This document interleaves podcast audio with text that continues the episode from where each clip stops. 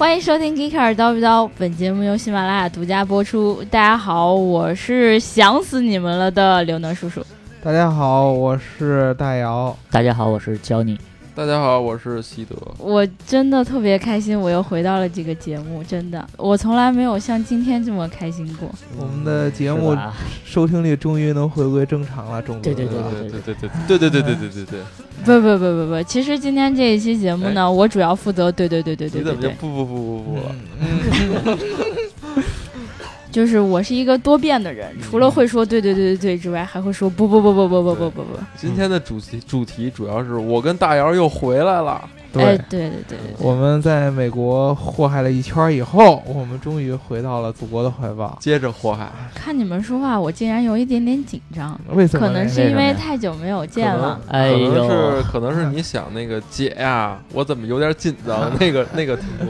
对对对，说到听众吧，就是你们前两期在美国录的时候吧，就是我其实有很多心声想要表达啊，想表达对，不是针对你们的啊，说来是是是对我们粉丝说的。为什么不去看脱衣舞表演？哎，其实当时那个我们那期节目做完之后，就是就是前面我还在的时候啊，就是有一期节目，我们有一个特别忠实的听众，他给我们留言了啊。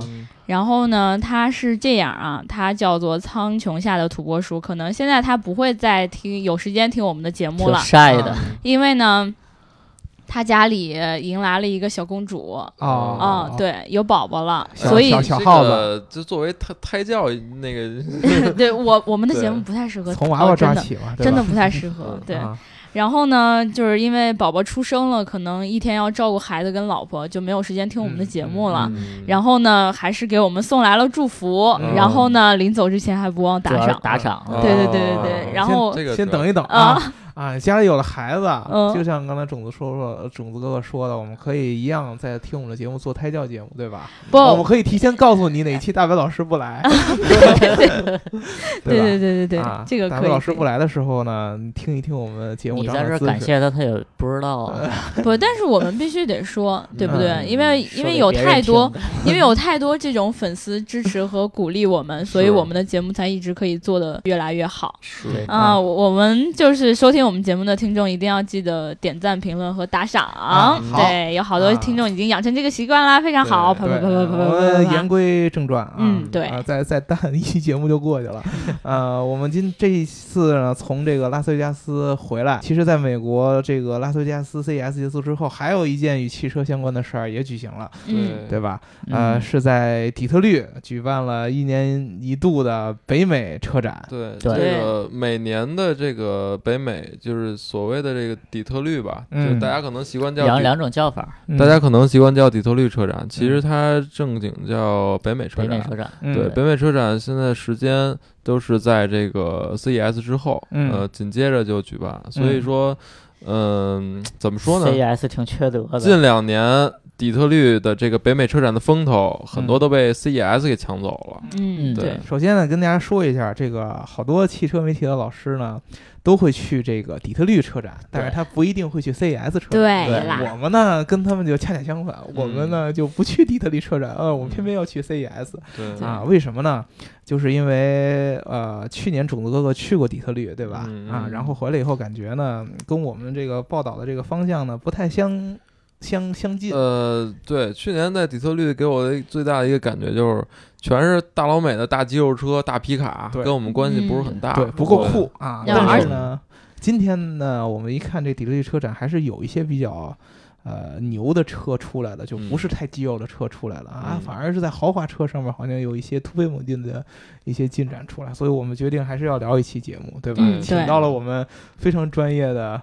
刘刘教你刘老师来对，主要是因为是我们的主编，对吧？对对对，我们就太不专业了。要真让我们说，对，就是了。车还是我们教你老师最懂，对吧？我们的首席内容官，对对对。所以说，先得先得把这几个出来的车来说一说。嗯嗯。刘老师觉得这次北美车展最重要的发了一辆车是啥？说实话，我其实没有太全面的关注北美车展，捧过了。对对对。但是就我所看到的来说吧，我觉得雷克萨斯的那个 LC 五百确实还挺惊艳的。首先提到这辆车，大家从后背一看，这不是游侠吗？这个车的尾灯很像之前游侠发布的那个概念车。对对对啊，这个车牛在哪儿？这个车我觉得就是最最牛逼的一点，就是说它基本上完全照搬了当初那个概念车的设计。当初的概念车叫 L C L F。对对对对对。到底是 L C 还是 L F？L C 杠 L F。对，L C 杠 L F。对。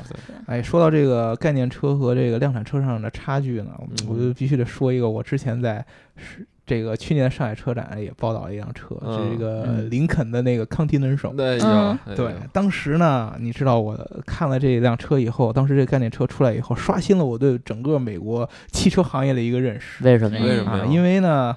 啊，作为一个在欧洲生长大的德呃英国人，对吧？我们一直 一一直觉得美国人对汽车设计方面，尤其是在这个高端和豪华领域，他们是没有足够的底底蕴的。我操，还没底蕴？林肯多有底蕴？最早那大林肯，林肯这种车呢，它只有大啊，它只有豪，但是呢，你要说从这种。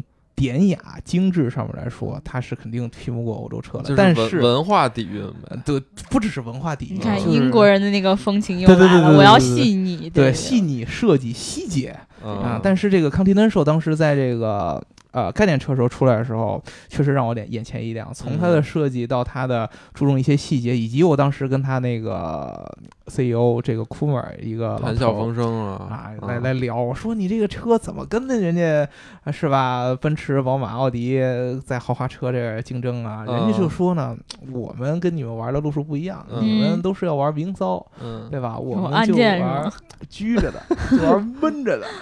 我们要做的呢，就是一个非常低调的一个。奢华，嗯啊，然后呢，今年呢，他就在这个。但是，但是我觉得，我插一句，我我觉得，就是美国品牌、美国车做低调的奢华，有点不太现实。对，确实是。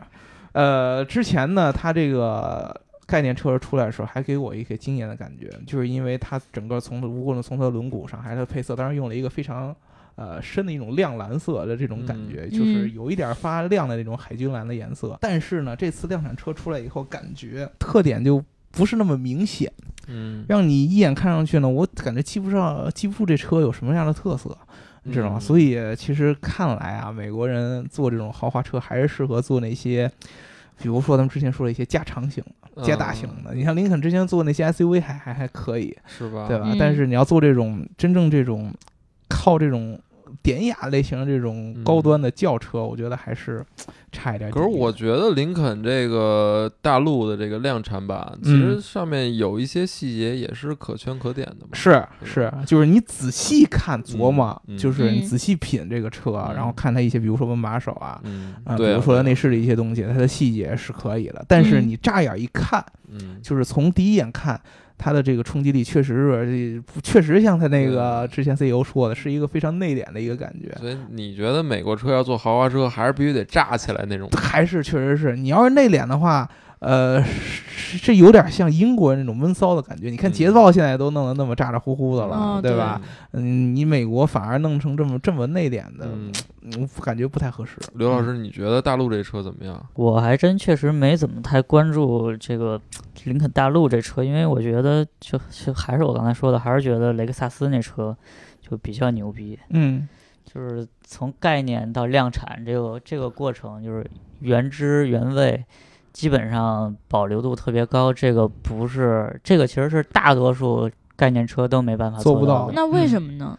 因为就是这其实就跟你家装修似的，你拿来一个效果图看着非常好，但实际上你最后装出来的那个效果，其实你都懂，对吧？嗯，就一方面就是呃，概念车上很多东西都是为了展示一种概念，对。但是它真要进入到量产阶段的话，其实。是非常难的，嗯，一方面有成本的考虑，一方面会有那种，呃，造型啊，种种种种工艺上的那种考虑。嗯。就比如说我们 CES 上看的那个 Bolt，其实它也是量产和概念上面有一些元素，它都给去掉了。对，就会差很多，是吗？概念车往往是收看嘛，它有很多就根本不考虑，你知道出来这个这个这个可行不可行嘛？那就相当于就是那个好多学设计汽车的同学，就大四毕业的时候，他又可以随意画一辆自己觉得很酷炫的车。对，包括你像这次就是这个 LC 五百这个车，它前面那个纺锤形的格栅。就是它用的这种三 D 的这种感觉，其实你跟如果你跟那个概念车相比的话，基本上没有太多的区别。这个制造成本是非常高的，因为你之前根本就没有开过这种模，你你把它量产了之后，而且你这个车销量应该不是很高，所以说你平摊下来的成本会会非常高。嗯，对，所以一般就是车厂如果要去做这种跟那个概念车很接近的那种量产车的话，其实它冒了很大的风险，对吗？对，其实这也跟这个车的定位有关。你像 L C 五百这种车，肯定会卖到一百多万人民币啊，它是一般人不会买，它它是能支撑起这种成本上的东西的。对，但是你像一个二十万的车，其实就很难了。对啊，所以就是说，可以概括为，你如果说是一个。中低端的一个概念车，然后它量产出来以后，难免就会去掉一些当时概念车时候为吸引眼球加上的一些细节，因为它作为成本来说，确实支撑不了那么多东西。但是你要是一个高端车的话，啊，就往往就会把这些东西给留下来。呃，我觉得对，没错，我觉得雷克萨斯这个品牌，它可能现在也需要 LC 五百这种。非常很很牛逼的这种跑车来来来去顶一下它这个品牌，因为大家对雷的这个概念还是印象还是说家用，看起来很无聊，对，但是可能需要改变一下。对，因为雷克萨斯给人的感觉呢，确实是一种，呃，怎么说呢，是一种实用性和一种舒适性的一种极致的表现。而在这种性能啊，像刚才总说说的跑车上的这种东西，它一直除了之前那个是 LFA。对，那个那个车是之外，其他的都还不是那么明显。那所以说呢，这次他出了这个车的话，应该是对他这种跑车上的形象做一个大大的提高。嗯，其实说到那个。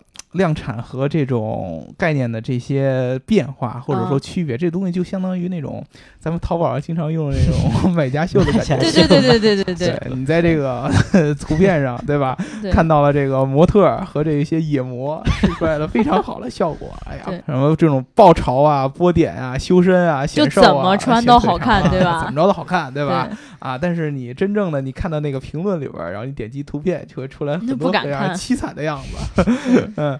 啊，这个就跟这个汽车这种感觉是一样的，概念和真正的量产上，往往还是会有一些差距的。我我我觉得，我如果是 L C 五百这设计师的话，我会特别骄傲，特别自豪。我操，终于有一个我的设计的作品能原汁原味的保留下来了。对，其实这也可以是雷克萨斯它的一种一种风格，就是我要是出来这种，我想做成它的那样，就是按日本人的作风，就是我无论怎么着，我都要给他做出来。没错，没错，这种精神我觉得还是要坚持一下的。对，不然其实像我这样，就是你想，我也不懂车的性能什么的，就我一般只看车的外观的话，我可能会。尽可能的希望这个车最后量产出来是像它当时展示给我它的概念的时候一样那么好看。嗯，但是真的有太多的车让我觉得我没有办法相信，导致我就是你们上一期在聊那个乐视的车的时候，我真的已经就免疫了。我就想说，怎么可能造出来是这样呢？万一人造出来真是这样，我打脸呗，啪啪啪打脸。所以很多人就是对于雷克萨斯这个车，觉得这车。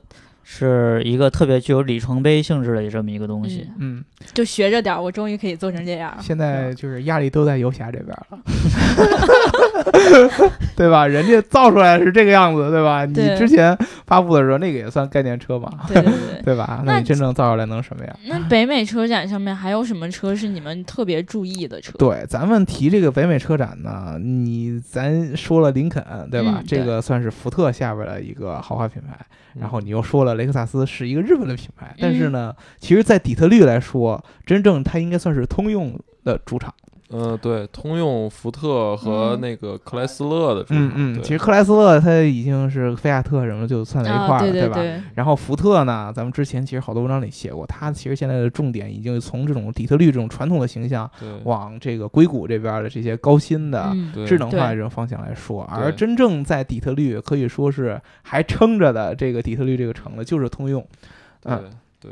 通用，通用，我记得我当时好像去上海车展的时候是我跑的，嗯，对我当时参加过品牌之夜，有有，对，能叔还跑过，对，跑场呀。嗯，当时我记得咱们在那个今年总结的文章里面写过，二零一五年最酷炫的那个概念车是 F N 二，嗯，然后有很多的那个就是看我们文章的人也都表示很喜欢那辆车，但是这次在北美车展上呢，我关注的是。通用的另外一辆车，嗯，就是我特别喜欢，就是我我也不知道为什么，但是我就特别喜欢那个雪佛兰那个克鲁兹的那个掀背版。嗯，你你这跑跑一次雪佛兰的活动管那么长时间，后续的效应比较长，状态遗留的很很久。主要是因为大家会不停的提醒我，哎，你以前去写过那个 F N 二，就来我们再把你的文章拿出来学习一搜刘能叔叔出来就是那篇，是吧？刘刘能叔叔那个。一年只写一篇，一年只跑一次会，然后天次次都有新感觉。嗯，对。呃，这个车出来好像确实是，我觉得要比三厢版的要哎，对我觉得好好看很多。对，其实说到通用这个车呀，克鲁兹这个掀背不能算是一个它今年的一个。非常主打的，或者说是一个核心的一个车型，因为它在之前的 CES 上发了一个，对，有博尔特发布，对，那个 跑步冠军是吧？对，呃，我觉得这个克鲁兹到国内应该会卖的不错，又有就是给各大神车党们有一个可以改装的车型，可以贴贴花的车型。嗯，其实这还是刚才说的这个车呢。呃，它只能说是一个，我觉得算是中低端的一个做一个选择吧，跟那个 Bolt 的意义比起来，真的是差的太多了。这次好像发的这个这个这个赫鲁兹的掀背版，好像还是 RS 运动的版本。这个不就是去跑了一趟美国的汽配城，然后买了一 RS 的标贴上吗？嗯嗯。相比于这个克鲁兹，我还是更看重博尔特这个车。对，因为我觉得这个象征着一个传统。车厂就就是你想通用这样一个在底特律这这么长时间的这么一公司，然后做了一个就是三万美元价位的纯电动车，嗯，这是特别了不起的一件事儿，嗯，而且它从真正的当时发概念车到量产就一年的时间，就直接就做出来了。对，我记得去年他发这个概念车的时候，我们也报道过，对吧？对对对对，一直到今年，我们又。再一次关注到了这辆车，但是好像我觉得从你们的话话语里面，觉得这辆车长得好像没有那么让人满意吧？其实，其实我觉得如果看量产版看顺眼的话，还还好。其实就得顺眼，就你多看两眼。对，但是但是这个车的意义更多的还是在于它就是在续航里程和价格当中。选了一个非常好的这么一个兼顾的点，我觉得可以说这个 Bolt 这辆车算是一个传统的这种汽车制造商的一种宣言式的东西。对，首先我，呃，新能源车我能做纯电动没问题，而且我是一个能够在我说这个概念，然后到真正量产只用一年的时间我就可以做得出来。也就是说，呃，我只要想做的话，我是肯定能做的，而且成本可以控制在这个。这个非常低的这种程度，可以直接就是跟特斯拉这个要发的这个将来要发的 Model 三是一个价格区间的。其实看聊到博尔特这个车，我的感触还挺深的。嗯，因为去年年初，我记得是在我去完 CES，正好接着去了底特律车展。嗯，去年的底特律车展，我看到了博尔特。Bolt 这个概念车，嗯，当时给我的感觉就是，哦，这车还不错，就是外观看着很舒服。对，当时我没想那么多。然后呢，今年是又是在 CES 上看到了这个 Bolt 这个车的量产版，而不是在今年的底特律车展上。所以你就可以看到，其实呃，通用这个老牌的这个在底特律汽车城这个品牌，美美国品牌，它也在发生着转变。对，其实你包括像大家刚才大家说的，其实。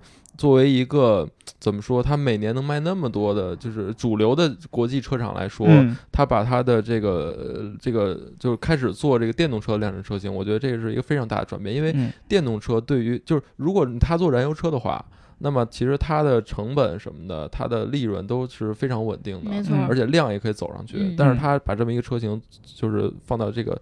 开始做电动车了，这个对他来说是一个很大的挑战。嗯，哎，说到这个，去年种子哥你去这个底特律，你去年去这个底特律有什么感觉？对这个城市？我我那我去年对这车还是说对这个城市？对这个城市，车咱已经说的差不多了。我去年给我 最深的印象就是，从我是从加州嘛，就是直接从 CES 再从再从硅谷，从硅谷直接飞到底特律。嗯，我记得很清楚，落差是吧？那天落差太大了，因为我在加州还穿着短袖，开着敞篷野马，然后有做有新装，这个比较的好。哎，对，然后一晚上的飞机。早晨五点半到底特律，嗯，一到那儿下飞机就是大雪纷飞，进了铁岭了，进了铁岭了，直接就就是大雪封城。我在南方的大雪里，就是我那个心呢，就是一下就阴暗了下来。然后，然后我当我出了机场，我发现我的机场离这个科博，就是 Cobo Center，就是他们底特律车展那个地儿，还有 二十多公里的距离，绝望。绝望，真的是绝望。然后我就 打了一个 Uber，然后那个城市给我的感觉就是一个用两个词来形容吧，一个词就是 Dead City，一个死城，鬼城。然后还有一个词就是 Zombie Land，嗯，就是僵尸僵尸之城。为什么呀？就是你沿途就会看到，就是你你要尤其是在冬天这种大雪的这种渲染之下，然后你就看到路边基本上都是荒废的楼房，然后上面会画就是呃涂鸦呀什么的，窗户都被封上，都是破破烂烂的，就是你感感觉就是非常的。落寞，嗯，对，其实这个城市底特律的这个影响影响到，呃，现在我不知道种子哥哥你有没有去底特律那个市中心看，就是通用那几个大楼，啊，去了，去了，去了，那个东西可能现在是应该算是唯一它还繁华的，能够保持繁华的一个地方。对，其实底特律是这样，它每年车展都是在 Cobo Center 嘛，嗯，Cobo Center 是在它最中心的那个区域，然后其实它跟加拿大的温莎是隔湖，就隔了一个湖，对对对，然后在 Cobo Center 附近，包括通用的大楼都是在那附近。嗯，其实看着还行。嗯，就那就是就是纯美美国东海岸那种那种风格。嗯，但是但是你你看他们的就是在 Cobo Center 周周边三到五公里就已经是就荒废了。三到五公里就三到五公里就整个一片全都是荒废的死城。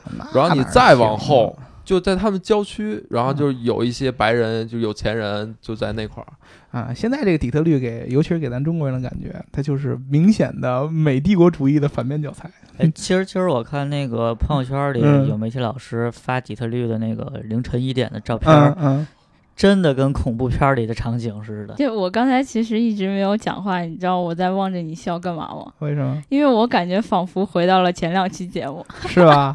对啊，什么呢？就因为我发现你们俩的默契已经培养的特别好了，是吧？就俩俩人 你一句我一句，深情的望着他，然后看着他装逼，是吧？对对对对对对对，嗯，就是他无形的装逼，你又没办法，没办法对对对，又没有白老师搂住他，然后啊，对，必须把种种子给搂回来啊！说这个底特律为什么会变成这个样子？嗯嗯，呃，很多人呢，这个中国的，尤其好多企业家去研究底特律啊，说你看你们美国之前。啊，汽汽车制造业蓬勃的时候，嗯啊，你们何等的风光啊！当时底特律在巅峰时候，光这个工人。这个他们组成了这些什么棒球队相关的一个城市，整整有七个之多，然后到处都是汽车，汽车这些公司为这些工人准备的赌场啊、体育馆啊，开始疯狂的建。但是突然有一天，啊，这个尤其是通用当时说的，哎呀，我们觉得这个美国生产的这个成本太高了，嗯，啊，我们决定把我们的主要的生产的基地挪到中国去。不是，我还以为是因为美国那个底特律雾霾太大了，就大家都迁走了。号限号单双号，限 限号是不行。对，我们觉得中国人那便宜啊，我们把工厂都挪到中国去。嗯，然后这个底特律的这些工人们就开始一下就没了罢工。人家不会没了，因为在这个美国啊，尤其是这个汽车制造业，当时有一个特别特别特别神奇的和特别特别厉害的一个组织。嗯啊，叫做工会。哦啊，这个组织很厉害啊，它厉害到什么程度呢？它这个工会是可以和这个公司，或者说我们说的这个资本家，嗯，直接。对峙直面的对对抗，对我们之前呢，好多这个喜欢体育的人肯定知道 NBA 有这个停摆，就是因为工会和这个。你要说底特律活塞呢？对对对对对，也活塞也算是其中一个队嘛，就是因为这个球员工会和这个资方谈不拢。就直接就罢赛，我就不赛了。啊，这个美国也是这样。原来呢，这个通用是这个工会里边最大的、强大的一支儿。工会跟这个通用会签订什么样的呃协议呢？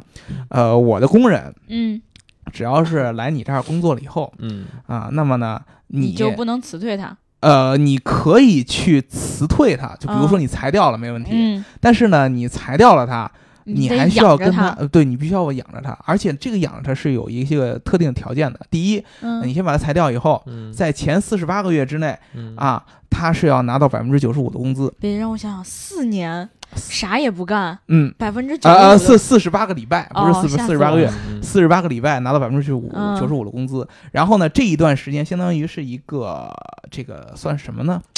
呃，转派期，就是你比如说你从这个工厂把它裁掉了，你要不要给他派到其他的工厂去？啊，这四十八个四十八个礼拜。然后呢，如果这四十八个礼拜他还是没有安排的话，嗯，那么呢，你他就会有一个选择，面临一个选择，这个工人自己的选择啊，你可以选择去找别的工作，没问题。然后你如果不想找的话，你可以选择去当时这个东西叫一个银行，职位银行啊，这个东西叫职位银行，是由通用来做的。这个职位银行是什么意思呢？每天早上起来，你还是按你平常之前工厂上班的这个时间去打卡，嗯，然后呢，同样的时间下班啊，上下班都打卡。但是在这段时间内，你在这个职位银行里边，你什么都不用干。喝茶、看报、嗑瓜子儿，对，玩扫雷啊，正儿八经的铁饭碗，而且还是百分之九十五工资。OK，啊，而且你到退休以后，嗯，通用必须得负责你所有的这个健康相关的保险啊什么的都得要做。那我能不能求求他把我辞退了？嗯，呃，只只有只有这一个可能。当时为什么通用要这么做呢？嗯，就是为什么要职业银行这么一个东西？它是为了恶心那些。啊，怎么？比如说，你对人生还有点追求，对吧？让我想起了那个美剧《硅谷》里面那个那个那个人，就是他在那个那个互联呃互利嘛，嗯，他就是没什么作用，但是那个人就是为了就是聘他，然后去去去去恶心那个创业团队，嗯，然后就把他放到了一个什么都不用干，每天在那儿。呃，喝茶、看报纸、嗑瓜子、玩扫雷的一个一个一个职位。嗯，对啊，他就是这样一个东西。你可以放在这儿，一般的可能特别有追求人就我辞职了嘛。对他肯定不会是那种，就是说，呃，我对人生已经没有追求了，我这半后半辈子我就想喝茶、看报、玩扫雷。但是他没想到，他过滤了一部分这样的人。但是由于他当时裁员太多，有很多人他就想这样。我也想这样，对吧？对吧？他这真的是想有最长的直邮银行待的人，打打待了十二年。你知道吗？啊，就算现在到目前为止，通用现现在的工人一共有十万多个，而他养着这些人达到一百万。我去，到现在还有是吧？像现在还有，他每辆通用出产的这个车里边，有一千五百美金是来自于这个方面的支出，就是我给这些通用以前退休的人的养老金。啊，他退休了，然后他病死了，我还得负担他家里边，比如说他老婆，多人道啊！咱们赶紧去买通用的车，去养这些下岗工人吧。对，非常非非常非常人道。但是你这么个问题就是，你之前在你这个产业非常发达的时候，这是没问题，没问题啊，养得过来，没没问题，可以养得过来。但是你现在产业不行了啊，不像原来那么火了。原来通用可以占到美国市场百分之五十，现在你就只有百分之二十多了，对吧？你没有那么火了，那你怎么办呢？啊，你还。你还工会是不会让步的，你必须还得这么养着啊！你把工厂挪到中国去，那你这工人你一样要这么养着，对吧？那就没办法了，就最后就只能变成这个这个城市越来越萧条，越来越萧条，越来越萧条。对啊，对啊，之前那些。发达时候建起来的那些什么娱乐设施啊，什么球场啊什么的，都是在这个汽车工业发达的基础上才能做得出来的。啊，这些东西把这个基础撤掉了以后，它就会像变成一个死城一样。对对对。那其实底特律这个城市对我们来说，可能已经没有那么大的魅力了，对吧？其实对于我来说，魅力非常大。为什么？因为我觉得底特律有点儿，就是但因为底特律好多都是卖毒品的。呃，对，就我们这节目也不是不是快收了，没有确实是它。是一个毒品加上犯罪的这么一个城市，但是我觉得为什么说它有魅力呢？就因为首先，呃，我们我不知道大家知不知道，就是电子音乐里有一个叫 techno 的一种音乐类型，它就是发源于底特律的这个黑人的这种舞曲文化。又装了一个对，其实所以说我觉得底特律有点像当年的柏林，当然我有点像啊，你当然深分析肯定不是。我也不太了解柏林怎么办？现在的柏林可是呃，我为什么说它有点像？对，为什么有点像当年柏林呢？因为一是柏林后来又继承了底特律的这个 techno 音乐嘛，就把它发扬光大。还有一部分就是因为柏林其实。呃，最早为什么柏林现在那个这么多艺术家呢？嗯，就是因为他当时房租便宜，嗯，对吧？所以我觉得底特律可能也会成为未来艺术家寄居的一个地方啊。其实就是一个从传统的工业往这个第三产业，哎啊，创创意产业的一个一个一个转变。对，呃，然后但是有一个很重要的一个问题，就是虽然说它现在在这个改变，但是它其实汽车还是很重要的一个部分。你通用放在那儿，它。挪不走，嗯，对对吧？啊，有这么一个问题，就是通用现在自己他在他也在想办法，比如说之前。呃，大家我们之前讲的那个德尔福，嗯嗯，其实它原来是通用的一部分，嗯。啊，它是对，它是通用做这个汽车配件的一部分。然后呢，它就是为了，哎，德尔福这个东西，呃，我这个汽车这个配件的工人尤其刺儿头，嗯。啊，当时通用说，我摆脱不到你们怎么办？哎，你们给你们弄出去，你们自己建公司吧。然后德尔福就出来建公司，建公司以后呢，建了公司，他还是要面对这样的问题，工会还是一样的，还是跟你闹啊，你必须得沿用通用原来那些老的方法，跟我签这些协议。然后德尔福呢？上来一个 CEO 就说呢，我把我自己的工资降下来，啊，你们不就说嫌我拿的多，你们跟你差距有有很明显吗？我就拿一美元，我年薪就拿一美元，CEO 啊，原来都是好几百万呢，就拿一美元，那你们还好意思要求我怎么怎么？就通过这种非常。非常非常极端的方式，才慢慢的把这些以前挖的这些债啊、这些亏空啊，或不不很很很极端这些条约啊，给扭过来。嗯，这样还是需要一个很长的一个时间来做的，因为毕竟。德国人他以前是一个战争所遗留下来一个事儿，或者说是当时这个东西德分裂所遗留下来这样的一个废墟，它回回起来比较快。底特律这些是一些很陈旧的一些制度和一些产业，对对对，是一些产业的东西留下来的，所以说要转变起来就比较慢的。但是其实你可以看到通用这次，尤其是这个 Bolt 这个车，对，其实我觉得它是象征一些更大的一些意义，就是一些传统的一些转变。对，嗯，比如说我从原来北美车展发它的。呃，发它的概念车到在 CES 上发它的量产车，这就是一个转变，对吗？然后我从原来的一些呃汽油车大排量啊，到这种纯电这种这种车，然后还是这么快的一个转变，都是象征着他们底特律，底特律的汽车人在重新的对在复兴。但是我觉得要按照这个趋势，可能底特律的北美车展越在未来可能会越来越多的被 CES 所取代了，影影响力可能就下降了。对对对。话外音就是说，我们这一次选择特别特别对，